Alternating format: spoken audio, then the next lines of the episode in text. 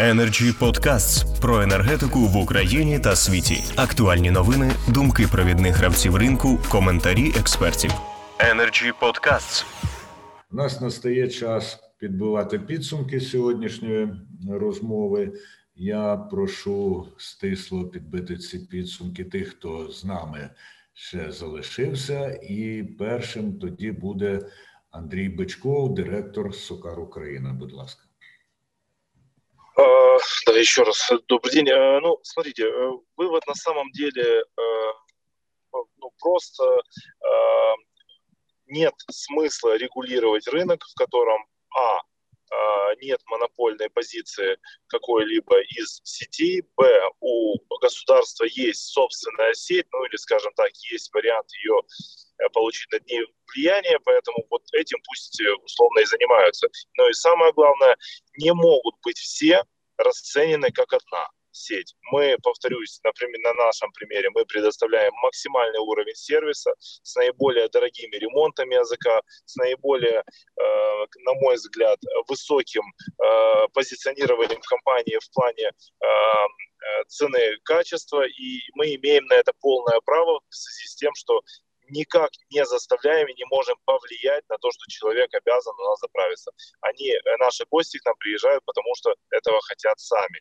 И с удовольствием платят те деньги, которые мы просим их уплатить за оказанный сервис, услугу, либо продукт. Поэтому э, мы э, со всем уважением к государству и с уважением к его стремлению не допускать э, манипуляции рынка и влиятия на людей и на своих, скажем так, избирателей, э, мы не хотели бы видеть себя э, как пострадавшую сторону, либо как за наш счет делают некие пиар-компании, возможно, какие-то из силовых органов там, или из политических структур. Поэтому просим и призываем не делать регулирование, особенно без консультации, бездарно устанавливать цены, не подумав о том, сколько реально стоит топливо, сколько реально уплачено акцизов, налогов, дорожных сборов и прочего. То есть это нужно, хотите регулировать, мы готовы проконсультировать, но при этом просим оставить премиальные сети, такие как наша, а, в стороне от этого регулирования. А, есть достаточно сетей, кто с удовольствием предоставит достаточно неплохое, качественное социальное топливо для как бы, основной массы людей.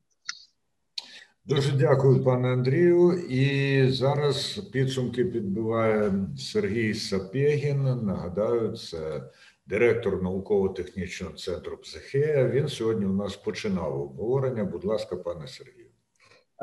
Спасибо всем участникам э, за э, дополнение, э, расширение тех проблемных пытаний, тех проблемных вопросов, с которых мы, мы начинали.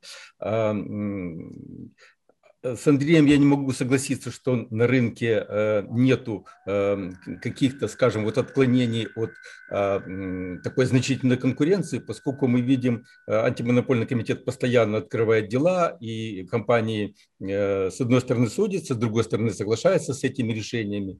И, и кстати, в начале этого года антимонопольный комитет опять же обратился к такому достаточно широкому перечню компаний с тем, чтобы цены, которые которые а, представлены э, потребителю, которые есть на автозаправочных станциях, чтобы они э, отражали э, экономическую ситуацию, экономическую целесообразность продажи для потребителя.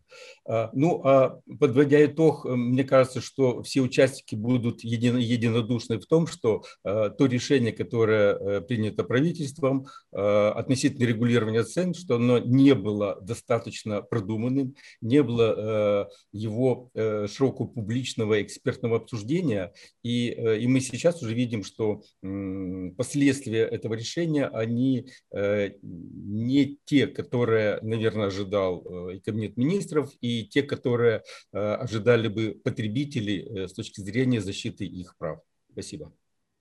Дуже дякую, пане Сергію. Прошу до слова Олександра Мельничука. Він директор департаменту стратегічного маркетингу та інновацій БРСМ Нафта. Будь ласка, пане Олександре.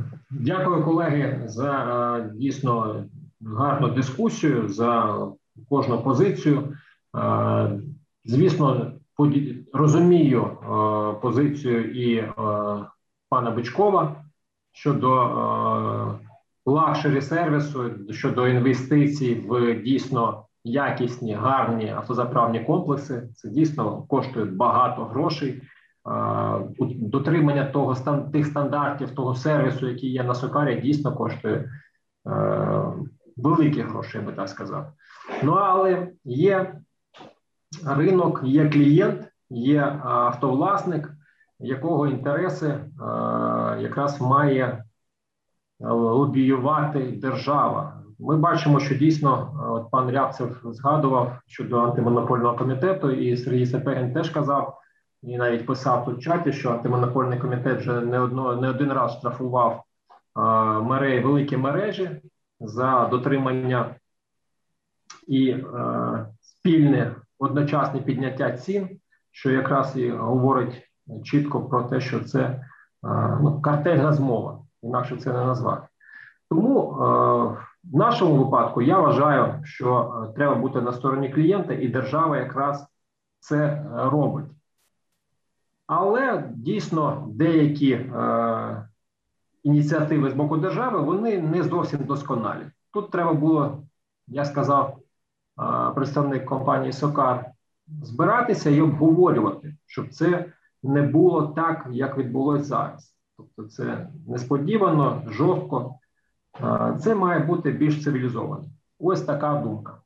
Дуже дякую, пане Олександре. І знову ж таки, як людина не причетна до галузі бензину, і навіть не, не бувши споживачем цього товару, я скажу, що методи, які тут скрилися без обговорення, раптово, потім усунення похідних документів, вони властиві і іншим галузям нашої, нашого життя. І Геннадій Рябцев, будь ласка. Дякую. Е, тут правильно було згадано, що щось іноді, нагадує ці всі процеси щодо ухвалення тих чи інших рішень. Вони нагадують а, піар-компанії. Але е, на моє глибоке переконання, навіть ці піар-компанії мають бути добре підготовлені.